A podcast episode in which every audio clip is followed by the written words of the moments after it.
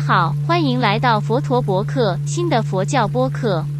我是少林寺雷娜。很久以前，我住在少林寺，和僧人交了朋友。二零零一年，方丈让我在德国创建少林寺。今天，我在互联网上传播佛教教义。欣赏这一集。我们如何感知现实？我们如何感知现实，总是由我们为自己设置的关于现实的过滤器和模型决定的。因此，现实总是从我们自己开始。我们总是会吸引我们为之设置的事物和人。我们发出必要的震动，是我们简单的信念。我们相信的东西决定了我们的现实是什么，因为我们已经把它变成了这样。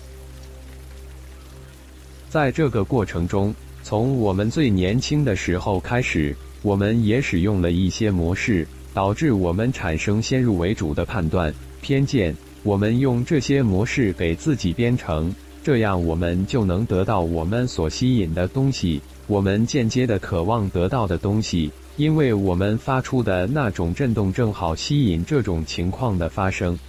在足球运动员的情况下，它就被称为。我的鞋上有屎。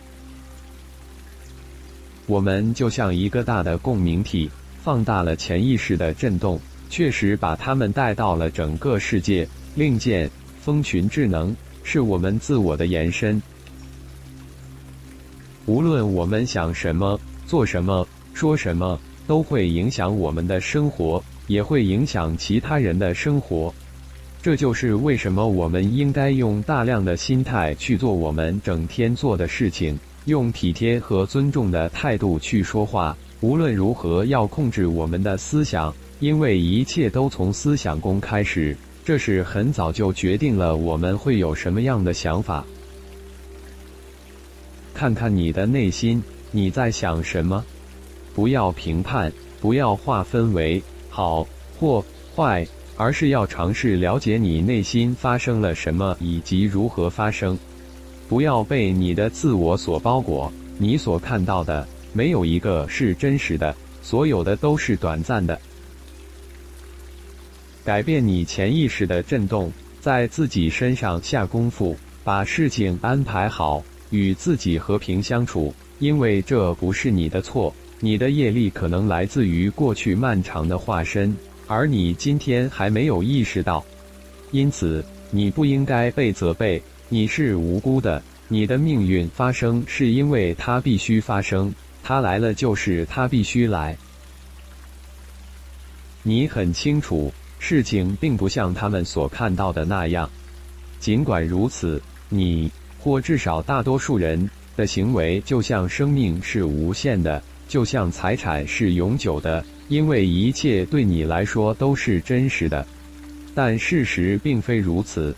这是一个巨大的妄想，只有佛陀的教导才能公正的对待。因为这是真的，道路就是目标。坚定不移，保持警惕，在正确的奋斗中进步。正确的改变使你快乐，现在和下辈子。